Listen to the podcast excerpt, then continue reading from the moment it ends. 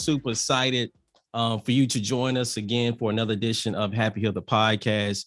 Finish what you start. We got an awesome, awesome guest here. Um, been knowing this brother for for quite some time, for quite some some time. And um, again, finish what you start. This is pretty much a series that we have on the podcast, and this is where we talk to insightful individuals, um, unique individuals that are willing to share their how tos as well as their experiences that has helped them to finish what they start, to live a purpose driven life. And this brother truly, truly, I believe, embodies that.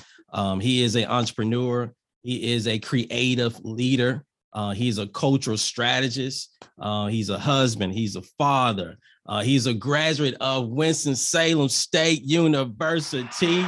You know, like, come on, you know, 04, class of 04 you know, the best class. And uh, man, this dude is a Brown Hall veteran, you know, going back all the way to Brown Hall, fourth flow. Uh, happy family. I want to give you give his man a warm welcome, Mr. Winston Robinson, better known as Wilmo, Uncle West Side. oh man, what's going on, Wilmo? My dog, my dog. First of all, let me say I appreciate you having me on here, man. Jay Murray, one of the most uh, just just a legendary figure, man. One of the most creative dudes I know. He was out here painting. I didn't even know he was painting. He just popped up and gave Christmas gifts to people that you know. It was pictures that he painted. One was called Earth. I I never forget that. But uh, yeah, man, just just uh, just such a light, such a beacon. One of the happiest people I know. Always such a joy to be around, man you know, I ain't gonna lie. Uh, one of the, the reasons, um, you know, not to tell both our business, but we were yeah. supposed to both be uh Winston-Salem State class 2003. Yeah, However, yeah. you know, we were having a good time, you know. so now we are the illustrious class of 2004. That, that that's you know? testimonial to the, the the engagements and the, the type of fun we had. And I wouldn't do anything mm-hmm. differently, man. So to see yeah, you with the yeah. podcast and your family, man, just you know, who you are, establishing just so many things. I really appreciate the space you occupy. And I, you know, I, I couldn't say anything bad about you, man. You're you're a hell of a brother, and thank you for inviting me on. Hey man, podcast. Hey, dude, I, I really greatly pre- appreciate that, man. Like, I'm gonna tell you this, man. The first time I saw Winston, I don't know if he knew this. I was at Myers Park. It was a basketball game and I was at Myers Park. It was against Independence, right? And I don't, I don't know um, if it was some type of ceremony or prom thing that y'all, y'all y'all was doing. Y'all was highlighting, you know, king queen. Yeah, and and um, I remember this dude came out there with this blue tuxedo, out of blue, powder blue, like like the dude off of, along with no uh something about Sarah. You know what I'm saying? he had a powder blue suit, and I was like, man, who is this dude? fast forward, fast forward a couple months, this same dude on the same hall that I'm on, fourth floor Brown Hall, man, and that's when I knew, man, this dude was a colorful cat, man, uh, a wonderful dude um really man that that right there kind of speaks to man that you have been consistent in that. You know what i'm saying? Being, being consistent of being who you are and foolishness you know i'm saying? Being consistent into just like being a good dude man. You know what i'm saying? Yeah. being, being a good dude man. So i was like man who is this cat right here Yeah, man, it's been, it's been a lot of nonsense and foolishness going going years back, man. I, like I say, some of it I'm proud of. Well, some of it I'm, you know, I, I won't mention again, you know. Yeah. However, but it they all mark just kind of moments of my life, man. One thing about me, mm-hmm. I just mm-hmm. try to have fun in whatever I do. Yeah, yeah, yeah. Promise, so you know, why not have a a good time with even in that scenario? What it was was backwards homecoming. Mm-hmm. Uh, uh, you know, and, and I was one of the finalists. And I mm. ended up losing to my homeboy. Uh, I forgot who won it, but it was my homeboy. But I had to keep that suit on for the rest of the night, and I done lost. So it's like, what so you doing there? Keep it on, huh? Yeah, I got to sit there for the rest of the basketball game, and you know, but you know, but it's all in fun, man. It's yeah. good, good time, man. So yeah. yeah, anything I do, I try to approach it in good spirits, man. Yeah, yeah. Not to mention, black people need joy. Black people need to have fun, morale. That's Come such on. an essential Come part on. that we Come we on. underplay so often. So you know, why not have fun with it? Come on, come on. So kind of starting there a little bit, man. You know what I'm saying? As far as like telling us a little bit about your upbringing. And the reason why I say that, man, is because I think the way that we have been brought up, you know I'm saying, plays a big role into certain things we do now. And as I said before, and I, will be honest, happy family, I kind of it, it was it was really it was an understatement of all the accolades I could have provided to this brother as relates to the things that he's doing in the city, you know I'm saying, into like, you know, bringing people together, connecting people together, been, I would say, a historian as well. You know, that's one thing I didn't mention as well, able to preserve the history, man. So tell the family a little bit about your upbringing, man, and how has that kind of helped to develop who you are today? Uh, you know, I I I wanted to say initially I had a typical black upbringing. Yeah. However, we're not a monolith. So yeah. I, I don't know, but my black experience shaped it, shaped and molded the person who I am from a very specific circum set of circumstances. Yeah. I'm from uh, the west side of Charlotte, born southwest, now living northwest. When I mean mm-hmm. southwest, that's the West Boulevard area. Mm-hmm. I'm from Wilmore. However, the context of that to people who moved to Charlotte after 2012, they have no idea what that means because Wilmore is uh, a rich white neighborhood basically. And yeah. you know, it was a yeah. much different Wilmore that I grew up in during mm-hmm. 80s and 90s crack era. So, you know, uh yeah, my, my my father's an artist. My mother worked in insurance. My mother my mother and your father, I believe, actually even went to school together at West yeah, Charlotte. Yeah. Mm-hmm. So, you know, mm-hmm. just ties there. So uh my grandparents uh co-founded First Mayfield Memorial Baptist Church on Oak Lawn. So Stayed mm-hmm. in the church all day, you know, when I was little. I'm sure you day. Yeah. You, you know about that life too, yeah. you know, yeah. yeah. pastor. So uh-huh. yeah, and that's what I mean by like I have a set of circumstances that are uniquely black that I believe a lot of people can identify with within this realm. You know, mm-hmm. uh, the reason I'm from Wilmore is because my parents had my sister, uh, who's nine years older than me, and 72 and they were living off, off base, X Pitts Drive actually in Washington Heights. And uh, and my mom was pregnant with me, so they wanted to move into a bigger house. Yeah, and Wilmore at the time was kind of what suburbia was to our age group. Uh, my mm-hmm. parents moved to Wilmore. They were third black people on the street, just trying to chase the American dream. Yeah. However, when you know they black asses got over it, excuse me, I'm sorry, I don't know this happy hood, but when, when they got, pardon me, but uh, man. when those black families came to the neighborhood, the white people said, "We out." You know, mm-hmm. like, "Yeah, we got to get out of here." Yeah. And when white people leave, so do the resources. And you know, the the the, the neighborhood I grew up in, while it was sensationalized and it might be painted as bad, I, I was having the time of my life. Yeah. I loved my community. I had it was rich and dynamic. There were older black people. There were kids my age, black families. At least when I was younger. Then I began to get about 9, 10, 11.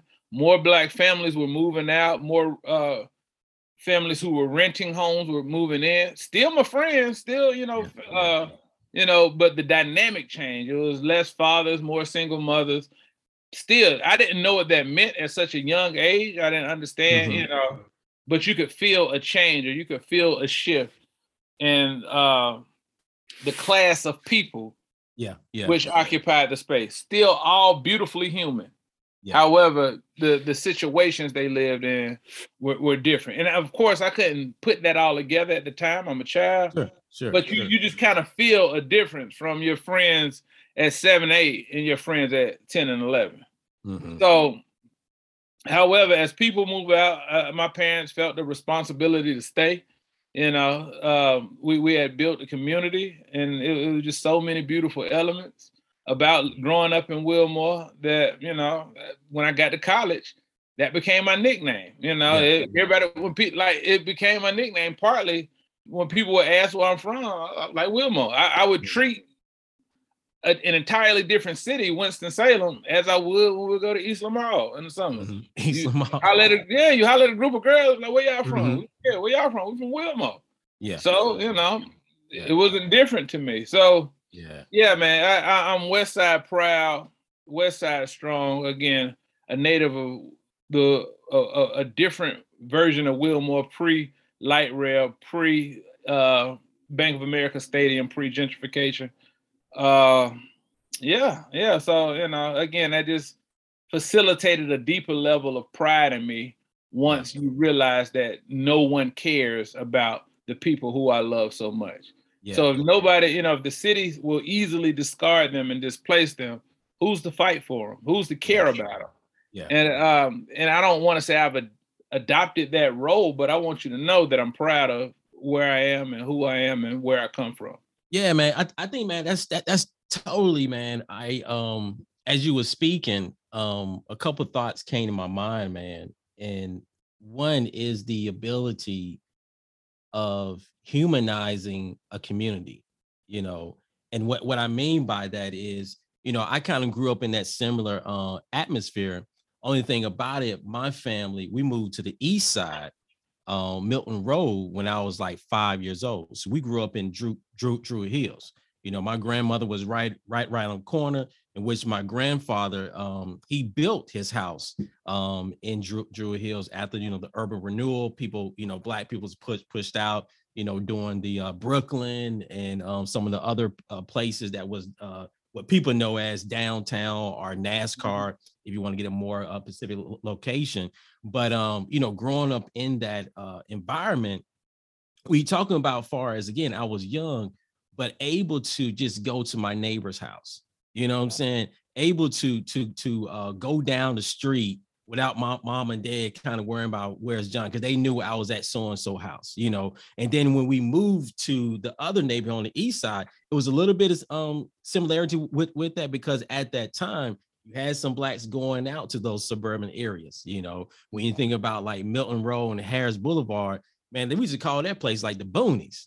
You know, that was straight, straight boonies. But as we start going over there, more and more blacks start start coming and I, I, guess my question to you, man, living in that and having that very, it, it, was endearing for you to go through that that process.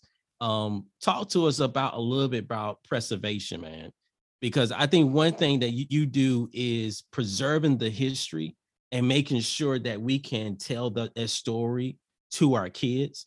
And I'm wondering, was that also something that you was brought up and learned like those lessons from your mom and dad or your grandparents around preserving, you know, preserving history, preserving what we do in order to for us to make sure this stays one of our foundations? Uh so I don't know if it is as much preservation or the idea of accepting what we have and appreciating it and be hmm. and being happy with what we have. Yeah. So let me see if I, because I know people from, who are not from Charlotte will see this podcast. So let me try to put this in a way that's understandable across the board. So when you say y'all move from Druid Hills to the east side, mm-hmm. that is a parallel move from my parents because my sister's a bit older than you and, mm-hmm. your and your older brother. Mm-hmm. That is a parallel move from them moving from Beatties Ford Pitts Drive to Wilmore because it, it was the land of opportunity. It's the you know you got to realize Housing Act just passed maybe uh not not too much longer before this. So all mm-hmm. of this mm-hmm. shift is happening. Yeah. So you know now that black people can live anywhere, there's an ide- ideology that you know where whiteness is their resources. Yeah. So you know, my parents like, oh, we can go to Wilmore. Yeah, and my dad grew up uh near Baltimore Avenue and Southside, so he always knew what Wilmore was. Mm-hmm. So it's like, wow, we can get over there and make a home and live this American dream. Yeah, that what was sold to them. So when they got over there, they realized, no, no, no, we don't want to be near y'all because y'all are black. Yeah, it has nothing to do with laws. It has nothing to do with well, it does. Everything has to do with laws and policy. But the ideology is here in Wilmore, there was white flight happening because they knew that black people would buy these houses overpriced because they knew they could sell it to them and they knew the neighborhood was shifting. And the thing mm-hmm. about white flight is nothing takes takes flight unless it know it has somewhere to land. Mm-hmm. And the crazy thing is we actually my parents actually purchased their home from a black doctor. His name was John as well. And John's reasoning for selling his home is because there were too many black people. So, you know, he wanted to be the one to, you know, I'm not them, I'm not them nigga. I'm uh I'm, yeah. I'm a doctor, I'm John. Yeah. But uh so he ended up I, I just said the N-word. I gotta I'm so sorry. You good, uh, brother. You good. But so he ended up selling that house to us, to my family, and he moved to what he thought was greener pastures and he followed the white people thinking okay we'll just all go together because i'm a part of this group mm-hmm. You know where he ended up moving where for the hampshire hills hampshire hills. So, yeah, so it's the same thing he didn't wow. realize he was wow. he was running from what he was a part of like you can't outrun yourself so yeah. anywhere you go this will happen yeah. So that's why, and I and I believe my parents realized that once they moved and saw the dynamics and realized these folks don't want them here. Yeah. They move, they, they, they you know, they're cold to you, they're standoffish. So you realize once this community becomes black, now it's the people you relate to. Now it's the people you can have a community with. And you don't want to mm-hmm. abandon that. Yeah. You see what I'm saying? Like, and that's like, even today, when people go house shopping, you know, when I say people, black people, a lot of us we just look at the house, the amount many bedrooms, and you it's you know it, it just this beautiful home on the hill, which is important. Don't get me wrong. Yeah. But when you buy a house, you buy a home, you buy a community, you buy people around it, you buy the idea of your peace, your comfort, somewhere you can, you know, just call people friends. Yeah. You're buying into a community. And that is what is so important. So when I hold on to Wilmo so strong, because that was my sense of community. My best friends growing up, I was literally a part of that family. Mm-hmm. All their cousins I know. You see what I'm saying? Because of yeah. that proximity. Yeah. And we can relate on level. So it, it's not awkward when I go to their church, you know, and visit them and we have church locking because we live in virtually the same experience. Yeah. And those are the things that are important. So when you chase the idea of a house as just this empty, extravagant box, you miss out on all of that. Mm-hmm. And those are the things that are really important. That's why I'm so big on community. Yeah. You feel me? So preserving the idea, and that's why I wanted to give my son. So when we bought our house, we uh you know, we could have lived anywhere in the city. Mm-hmm. We chose off Beatties Ford in McCrorey Heights because this is one of the most historically significant communities in America. Mm-hmm. Not only that, it's black. You know, one of my son's best friends is our next door neighbor. She's an 85 year old woman. you know what I'm saying? Wisdom, His man. other best friend lives two houses down. Mm-hmm. A four, a five year old black girl. His other yeah. his other friend six houses up. A five year old black boy. Like mm-hmm. all the dynamics are here. Not to mention the element of, and I, I know I'm ranting. No, not no, to mention the elements of what the history of the community is. Again, McCrorey Heights. So this was a the a community founded by H.L. McCrorey, who was the first black president of Johnson C. Smith. And what I mean by that, uh, HBCUs were largely founded and financed by the Methodist Church. Mm-hmm. And they would, of course, run it you know, for it, it, typical white people. They want to run it and keep their eyes yeah. on it until yeah. So well, the first black president they hired was H.L. McCrorey. And H.L. McCrorey knew that black people, well-to-do, couldn't really live many other places in the city. And he wanted to found it, found uh he wanted to develop a community where professionals and professors could all live and it was right down the street from Johnson C. Smith, where he was the president. And he called it McCrorey Heights. Now he mm-hmm. took this, he bought this land in 1914, and the city didn't want him to do this. And they took the land from them. They took uh, I forgot how 11 or 12 acres so they could put the best water plant there.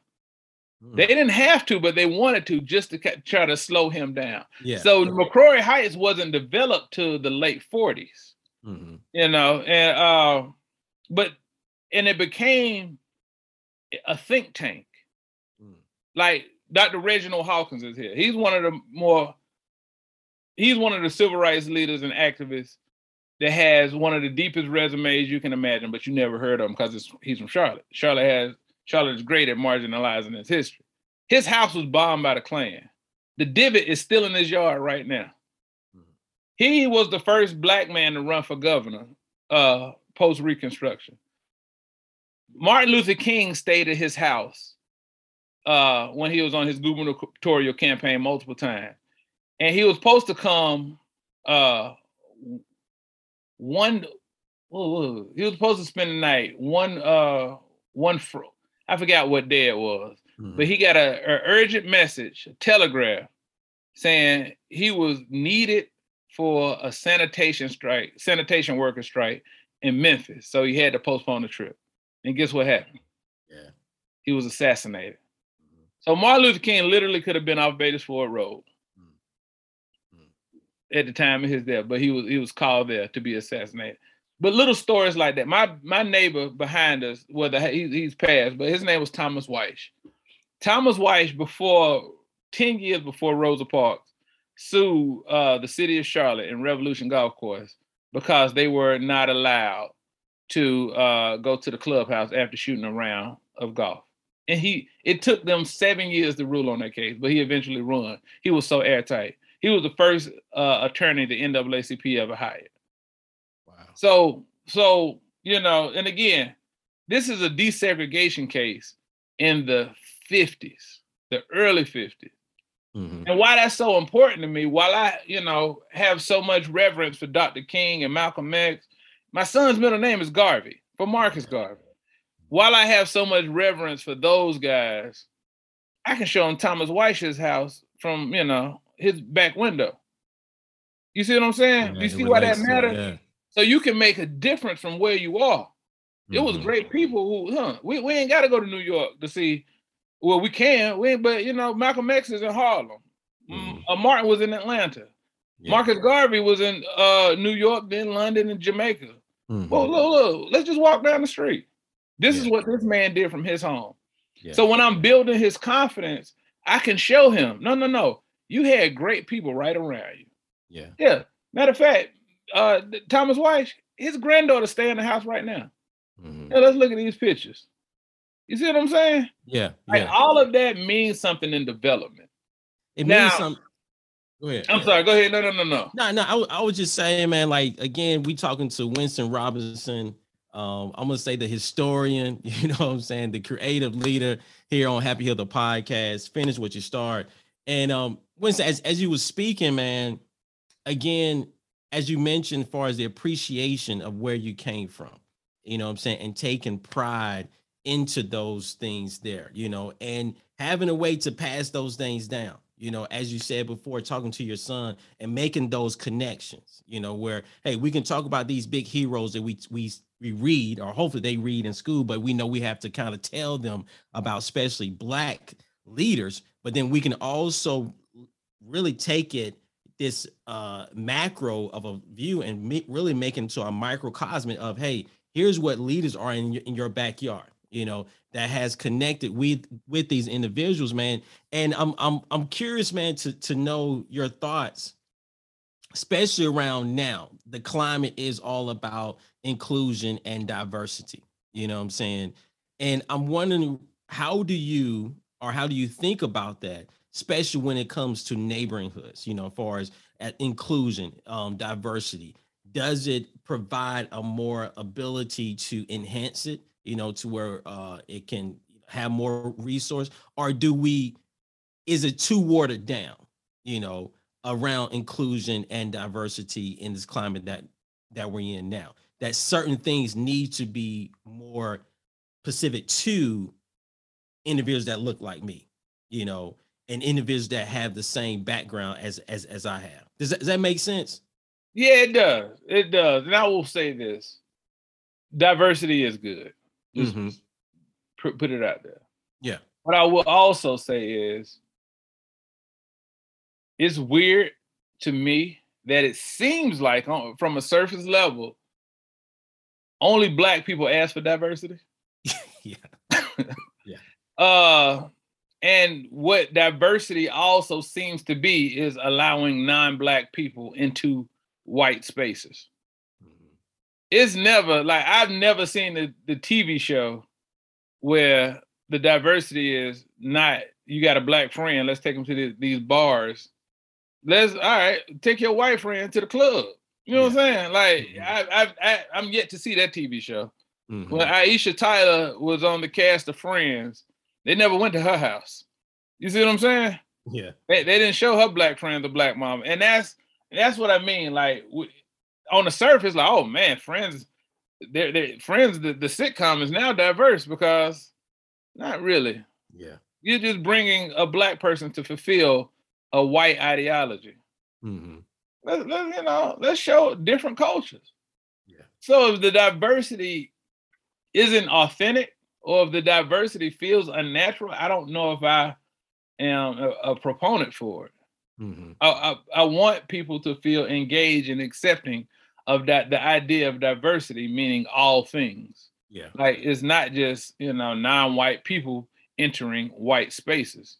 It's mm-hmm. everybody going everywhere. Everybody going everywhere. Yeah. Yeah. It's it's one of those Organically. things. Definitely, definitely. I, yeah. I, I I agree with that, man, because it has become over the years, you know, uh, and you can say maybe George Floyd was the catalyst to really get corporate America on this whole inclusion and and and diversity thing you know but with that it's like it's more of sometimes i feel ill intentions you know around it yeah it's so you know? every everything is you you have to vet everything yeah for example after that george floyd situation was a window opening Mm-hmm. It, it I, I, thought it would be, and and I'm sure in some cases there was, you know, s- changes up and down the road. But I have a homegirl who was a part of that that that George Floyd uh, wave of that uh, wave of just cultural shifting within mm-hmm. organization. So she got hired to be uh, chief of diversity, uh, you know, some some title that mm-hmm. they basically made up after the George Floyd situation.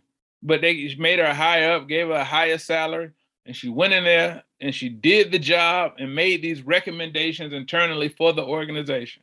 You know what mm-hmm. happened? They fired her. You know why? Because she actually did her job. And what they they they didn't want her to do the job. They still mm-hmm. wanted to operate the way they were doing, they yeah. just needed a token to sit back there and do nothing and take that money. So, you know, to look like, oh yeah, man, this company's really doing it's it really diverse, but oh yeah, they the really got it going together. They really shifted. No, no, no. They could afford to pay to just keep the same racist behavior. So mm-hmm. when they get called out on it, like, no, no, no, look, look, there you go. That's a chief of diversity and inclusion officer. So, you know, and it's a lot of scenarios like that. Yeah. it's a lot of people uh it's a lot of companies out here hiring Billy Ray, Billy Ray Valentine from Trading Spaces. You know what I'm saying? Like, you know what I'm saying? Like, it's yeah, all a charade. Yeah. It's all to, mm-hmm. it's all just to to to make a surface level appearance. Yeah, to feel like it's real when it's actually not. Like, it's, it, people feel like they need a seat at the table, but they get to the table and realize this ain't the right table. Mm-hmm. There's a mm-hmm. different table. There are multiple tables, or this table isn't real. So, you know, it is. What's your thoughts about like the whole, you know, how can I put this? This talk, this phrase around having a seat at the table. And and again, to your point, is almost where we need to say, bump the table and let's create our own table, you know, you know, and and and again, knowing what I, what I mean by that, like, let me rephrase that. Part of it is we know where the resources go. So we need certain, I'll call it allies to form with us in order for us to have some some resources or to have access to certain resources. but at the same time, is it so much that we're dependent on the other table that we lose sight on our table that we need to form as well? So if you would have asked me that at 25, I would say, yeah, make our own table. Yeah. At 40, you realize these same racist system and structures, they're you're dependent on them. You live in America, so you're very much a part of them. Mm-hmm. So you can't ignore them. you know?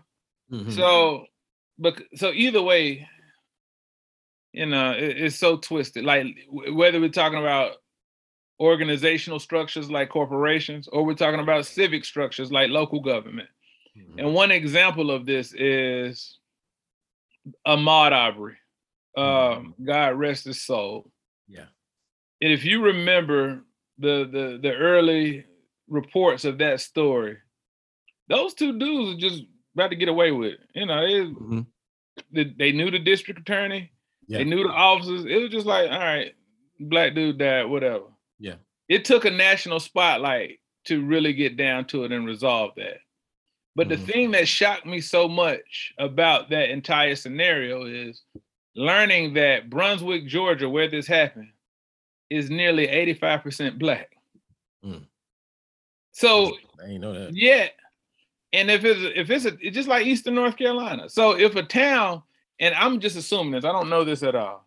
Yeah. But if a town is 85% black, that probably means at least 10% are poor and Lat- Latinx. Mhm. So that means that's probably less than 5% white people. Yet they run that entire town, they Mhm. run all of that so well that they could literally get away with murder. And how many Brunswick, Georgias are there throughout the entire Southeast? Or just the entire nation, period. You know? Yeah. So is that a situation where you very much need to be a part of it? You very much need to be? Yes. Do I understand the amount of hopelessness and despair that will create a situation where you just feel like, you know what, just forget it all? Also, yes. Yeah. I just left Wilmington uh last weekend. Me and my homeboys went on a fishing trip. Wilmington is one of the most per capita violent cities in the state. But when you go, when you look at the history of it from 1898, you understand exactly why the structure of Wilmington is what it is. And if you drive around Wilmington, matter of fact, the state, and, and I- bro, you know I can ramble. So Yeah, stop. come on, come on. No, you could. You could. But you know, the thing is, is not only these people are putting in put in put are placed in impossible situations, but the oppressors are celebrated. If drive around Wilmington, the word or the name Kenan is on everything. Yeah. As a matter of fact, I'm a Carolina fan. Grew up Carolina fan. Just, you know, I live in North Carolina, so you, it's Mhm, kind of by default. If you go to a football game in Carolina right now, you know where they play? Kenan Stadium. Kenan Stadium. William Rand Kenan. That's one of the organizers of the 1898 massacre. Yeah. All that money to donate to get that name on this building, that belonged to black people. Mhm. Took their land, took their money, and now he's celebrated for it. Yeah. So if you live in Wilmington, what are your thoughts? Mhm. How how do you feel like you can advance? How do you feel like, yeah, I can get my seat at the table? They will kill you. And take your stuff.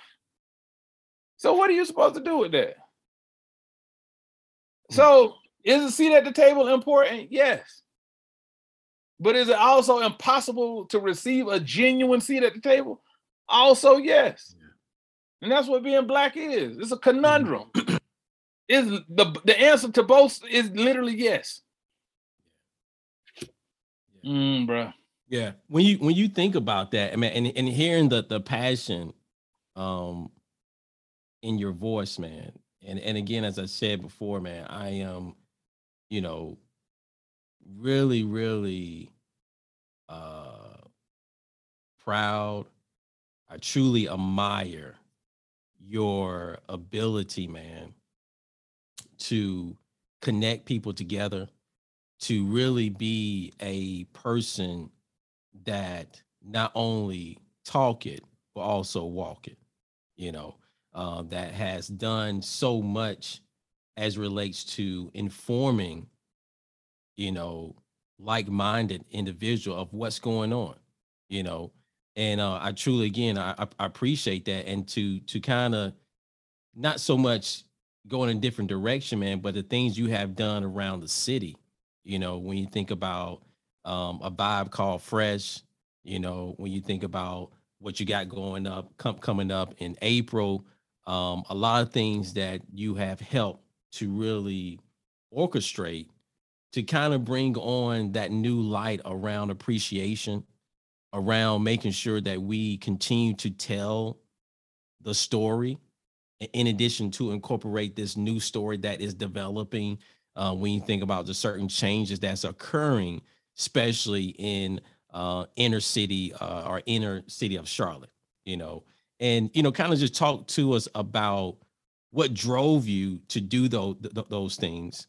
And and and what you know what what do you want to leave? Like at the end of the day and this is one question i had to ask you too man but you can you can answer this first question. At the end of the day man when winston robinson leave, leaves man what you want to be remembered by man? Nothing the world nah, the world got to move on man and i know like people who know me personally yeah think this is the weirdest dynamic about me yeah. I'm loud and boisterous, but I'm shy and I don't want to be out in front like people believe yeah. I do. Yeah. The thing that drives me is I love to see people having a good time. Yeah, man. I've never wanted to be famous. The idea of notoriety literally makes me cringe. Yeah. I appreciate the value in anonymity. There's nothing like just being able to people watch at a Walmart. Yeah. So I'm, you know, I'm not grandstanding. I know it feels that way, but I do these things because I do. One, I enjoy people having a good time, and like I mentioned in the when we were talking in the intro, yeah. the value of Black joy is is is is is invaluable. It's like you can't mm-hmm. place a value on it. It's so important. Yeah. So you know, and I and that's what I know how to do. Yeah. I know how to gather people, make people happy. And I thought it would be a good idea to leverage that to connect black people to resources that could mm-hmm. enhance the quality of their lives. Mm-hmm. And that, and I literally tripped into all this, bro.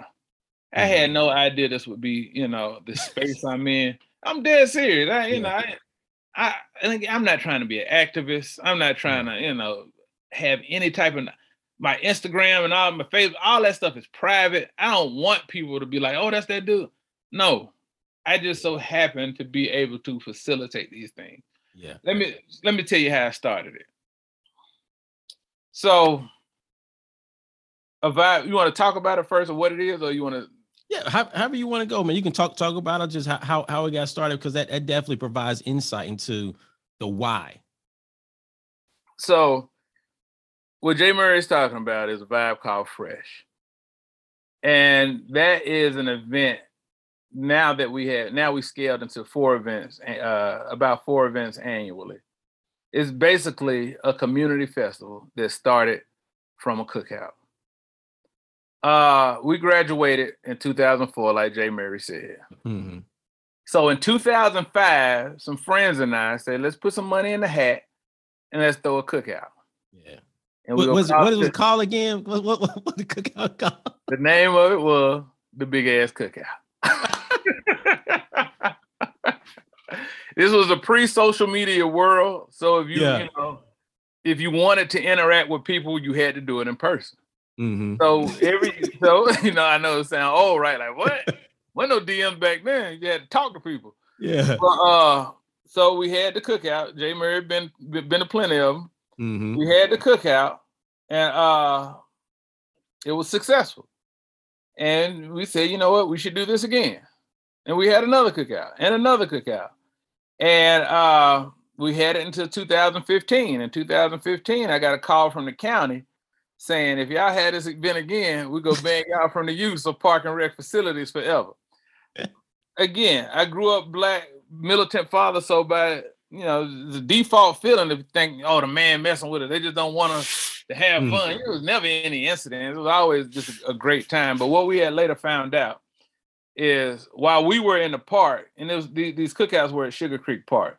Mm-hmm. And Sugar Creek Park, for those who don't know, is about an eighth of a mile from the I-85 uh, exit ramps. So while we were in the park having the time of our lives, we had shut down traffic on both lanes for people trying to get in because you know I'm being cheap. The park shelter we rented was just for 35 people. Yeah. You know, so we, have a couple hundred out. It's gonna cause some problems. But uh so I, totally reasonable after that. But anyway, mm-hmm. I gave it to the county. That freaked me out too because when I would fill out the application, I would put my mama home house phone and address on there. So when uh-huh. the county called my cell phone, I'm thinking like, Lord, they got a special ops team that ain't playing around. And, you know, they got assassins. Don't mess with the county.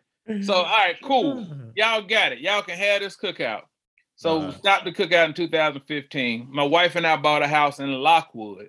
Lockwood is the first single family neighborhood going north uh, of town, uh, between North Tryon and Graham. And it's directly across the street from Camp North End now. So my wife and I didn't have children. And she said, uh, you should go go to a neighborhood meeting, get involved. I went to a neighborhood meeting and I left the president of the neighborhood association. I ain't know. I let this uh, this guy Chris Dennis, who's actually also a community leader, he mm-hmm. gassed me up good too. He's like, yeah, man, you young blood, you should do it. So I end up being neighborhood president. Mm-hmm. And now I am the liaison to three three sets of three entities.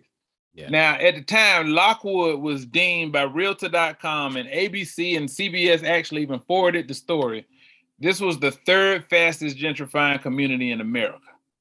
Wow. And now I'm the liaison between Black people who have lived in this community for 50 years and white people who had just moved there uh, three weeks ago.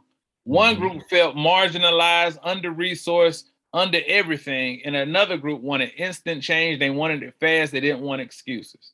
However, I'm the and the city was like, "What you want to do, bro? How you want to handle this?" I'm like, "I don't know." So the thing is, now I'm in this. I was so frustrated and angry. I wanted to know how we got here, like as a society. Mm-hmm. And it it drove me to read two uh, books. One was Color of Law by Richard Rothstein, and the other one was Case for Reparations by Ta-Nehisi Coates, which is actually uh uh is a an article in the Atlantic, but it's like mm-hmm. twenty five thousand words, so that's basically a book. But one thing it did is showed me how we got here via policy. So it was exact measures. Like you black in America, you can always feel what racism is conceptually. It's a gut mm-hmm. feeling. Even if you don't know how to put it together, you know you're being wrong. You know life is different. You know you're being marginalized. Mm-hmm. So, but after reading those books, my entire life made sense. I knew why I grew up in Wilmore. I knew why my father grew up on Baltimore Avenue in front of Southside Homes. I knew why my mother grew up in Fairview Homes. I knew the oh, systemic conditions that created those scenarios. Mm-hmm. So, you know, once I learned this, I was so infuriated yet relieved.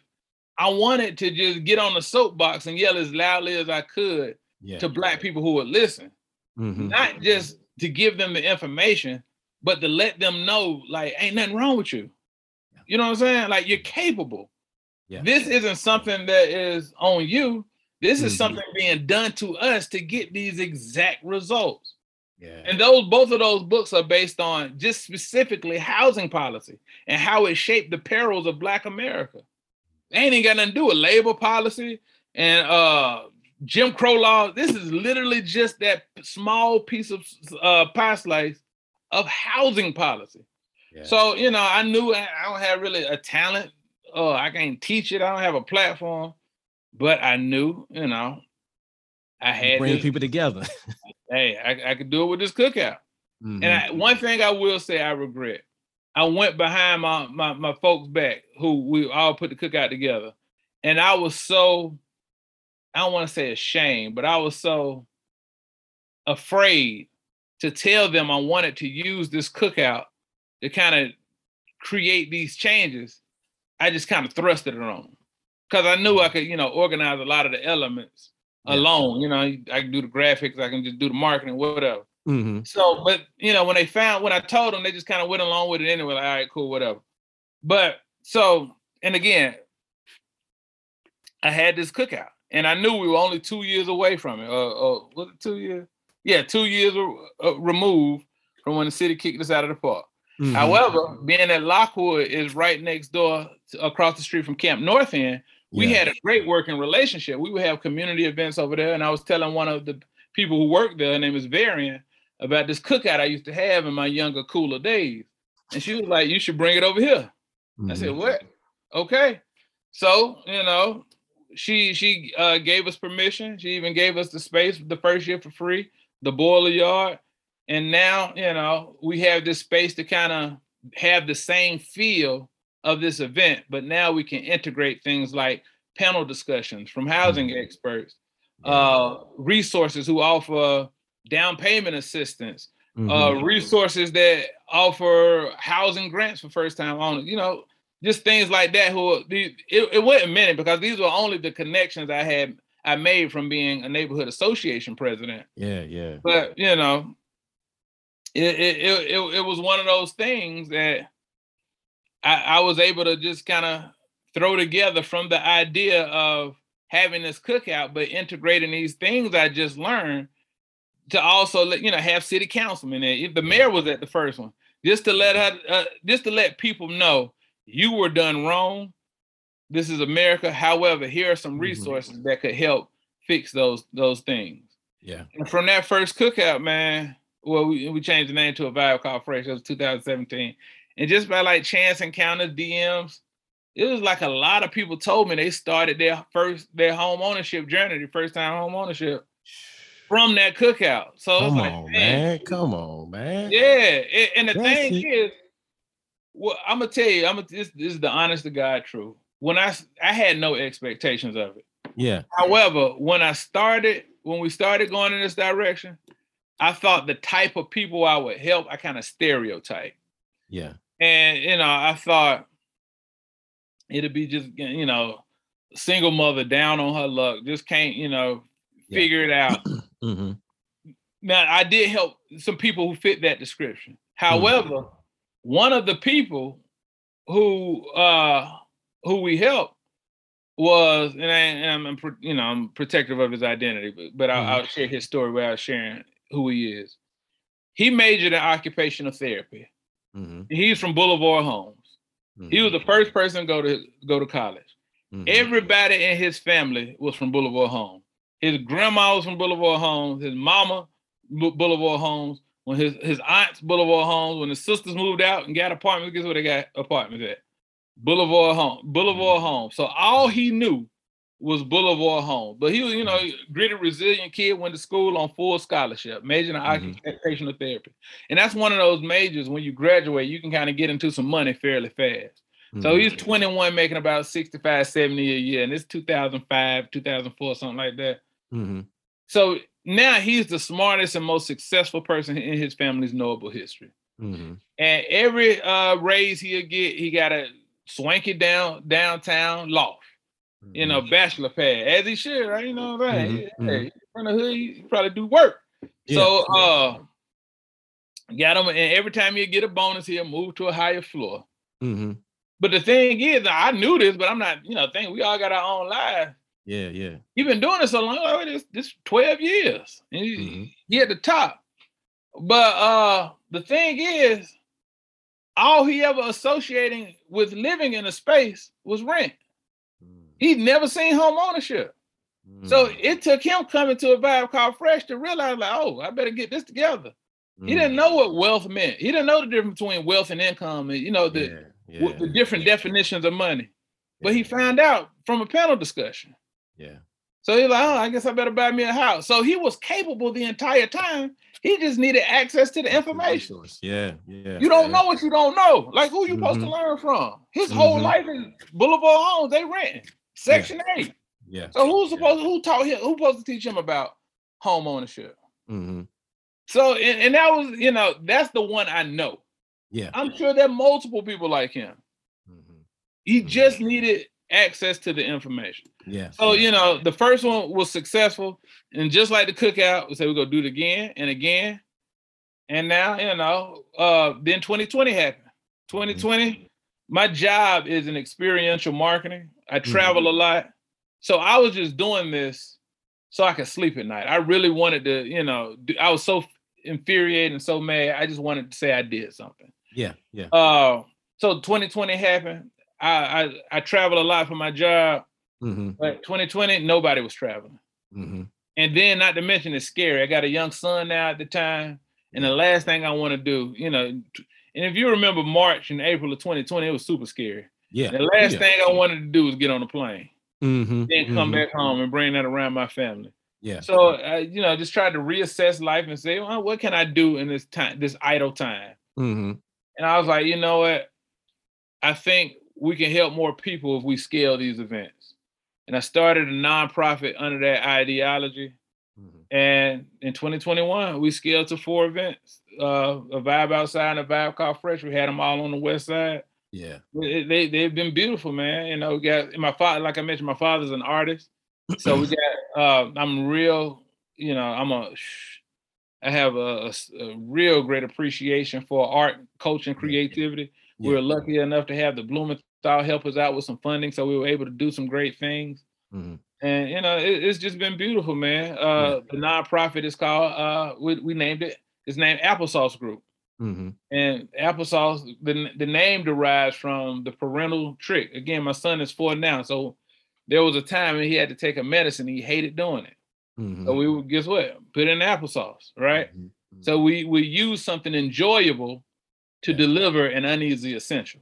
And that's the founding principles of applesauce group come on over here. We'll show we'll Come show you the time of your life. My baby. Come yeah. yeah. Dude one um one thing that i want i wanted to point point out man when you think about again happy family talking to winston robinson here on HapiHood the podcast finish what you start. Your impact man is so critical. Um it's so wonderful to see your impact and and I, i'll say man you are definitely this is your calling man. You know what i'm saying? This is definitely your- your calling. Uh, i'm glad that you're stepping into it um, I'm glad that you understand. Yes, it, it can be uncomfortable at times, but man, you got a calling, bro. You know what I'm saying? You, you- man. I- I- you got to call him because, dude, I, I read one of your posts, man, that someone had mentioned. And when you talk about the joy, especially now, I I have been meditating more and more on this black boy joy. And someone mentioned, and um, I apologize, I haven't found, I didn't have a chance to pull it up, but it was on Ins- Instagram, man. He was saying the face on his son. You know, he saw his son face. This is when you had um one of the events, and um it was right um uh on uh Beatties Ford. Uh you had horses out, out there, um, had had the um the rolling rink, you know, and just seeing, he said, man, seeing that that joy on my son's face of seeing all these things, right? That he he may not get a chance to see that often, and just seeing that he's like going to remember this you know what i'm saying for the rest of his life. Do you remember that that that that um uh that, that event we went to? You remember they did this man? They had people doing that. And i mean just really right now man you planting a seed in them and i was like that's it bro that's it man. So i i want to give you your flowers now man and say thank you bro thank you for allowing people to feel that joy to allow people to feel that that excitement, that appreciation. You know what I'm saying? That I'm on this side of town and where I may have been overlooked for so many years, someone is thinking about me. You know what I'm saying? Someone got me on on their mind. Someone's like, hey, pushing me, right? Straight pushing me, man. So I really want to say thank you, man, for, for that, man, because that when I read that, man, got a little, it hit me right here, bro it hit me right because it's it's those moments that's like that's why we we we do the things we do, man. Especially when we we doing things that's that's part of our calling. You know what I'm saying? But we have people that say, "Yo, I appreciated you for doing that," and it it touches my son, it touches my family. Now he has this imprint in his mind of this event, seeing these black people, you know, white black, people, yeah within all, black all of you know what I'm saying, seeing all these different people like enjoying each other. You know what I'm saying? That's that's the way, you know, and and I mean, and really like to your point, man, focuses on seeing people that look like me enjoying themselves, man. You know what I'm saying? I, I do got one one more question, actually, two. And just quickly, man, as you mentioned that your appreciation for art. And as I see in your um your wall there, advertisement, old school advertisement, Newport News, Newport News, Newports, you know, cool. You got you got the light, you got, you know, saying all these advertisement. And again, you know, majority what you have are all is is showing far as the black, you know, I'm saying black people on it. Quickly, man, just I know we can probably talk about this a lot, but man, just your affinity for black culture, especially like the art, man. And and it's it's definitely in this way that the novelty items, man. I you you you um put some on Instagram where all these magazines that you have like back in the day. You know what I'm saying? Like what where did that come from, man? And what's what's the passion behind that, dude? I have no idea, but and again, I think it all. My father's an artist, so Yeah. you know, I guess being a creative is in my blood. Uh, Yeah. I stopped personally painting and drawing around high school, hmm but that fire has always been there. Yeah, And as far as you know, but I, like I mentioned before, I work in marketing. yeah, So what this represents is kind of a shift in how marketing uh marketing there was a shift in marketing especially tobacco with, with vices tobacco and alcohol products hmm that happened during the civil rights act hmm so you can't see it but the first let me see if i can you can't but if you see the ones at the top here yeah. I can see it. Yeah, those are like minstrel ads, and that's the way to Mm. tobacco and alcohol ads would, you know, they would just show just big Yeah. lip black, you know, stereotypes of black people yeah. to sell cigarettes. hmm Then the Civil Rights ha- Act happened, and Johnson Publishing happened, and they Mhm. realized, wait a minute, black people got money to buy this, and then it's an entirely different wave of black jo- joy and black love, Mhm. Yeah, and you know things like that. So yeah. and that's and, and it's kind of a reminder that none of it is real. Mm. So these images will make you proud, like thank you for Mm. showing black people with dignity, but it's it's contrite. Yeah, It's, it- it- it's not authentic. It's just to get your money. yeah. And I think that perspective is important to have, not to be bitter, but to always understand where you are. yeah, It's not love. They don't care about you. They just they want they need to figure out a way to get your money. dollar bill. Yeah, so you know, I, I- I think these things are remind. I wish I can. I ain't gonna be tacky, but like if you one right here, I, I wish I could just pull it down and you can kind of see what I'm talking about. But Ah, you good, I man. I, I, hold on, I'm gonna do it. But look, I'm, gonna- I'm gonna put you up right here. You see that? Yeah. You see the imagery? You see the black people kissing with Oh the uh, man, yeah, the big lips. Wow, yeah. yeah, yeah, that's Bull Durham. Or can you see that one? Uh-huh. Yeah, Yeah. yeah. And look at this. But Wow. then it goes to that. Yeah. You know. So Wow. again, there's You telling a story that right there, man. That's that's a, like a little that's that's a museum, man. and this is my man cave, so excuse Yeah. the cheap blinds. We ain't got the it's we, okay. we, we ain't do the good blinds up here. That's downstairs. Yeah. But, uh, but yeah, so it, it, just things like that, you know, just kind of give me perspective of the black existence in America Yeah. and how you know how we treat it, how we move forward. I believe that history is the future, Yeah. and and and, and people, things adjust, but never really change. So it's always important to understand where some perspectives come from and where and how they're founded. Yeah. Yeah. So True, man. It's true, true. Last question here, man. Um, when you think about finish what you start, um, how would you define that? What does it mean to you to finish what you start, man? it means I need to do better personally. I, I, I am, you know, just to be transparent, I am a procrastinator. I am a person who has a million ideas that never get nurtured. Uh, I am a person who sees a task. Uh, it's hard for me to say no. Mm-hmm. Uh, so you know, finish what you start is something I aspire to do in any arena. However, even knowing what to accept to to start, if that makes any sense. Like I, mm-hmm. you know, to res- to have and I to be able to finish something you start, you can't start a lot of things.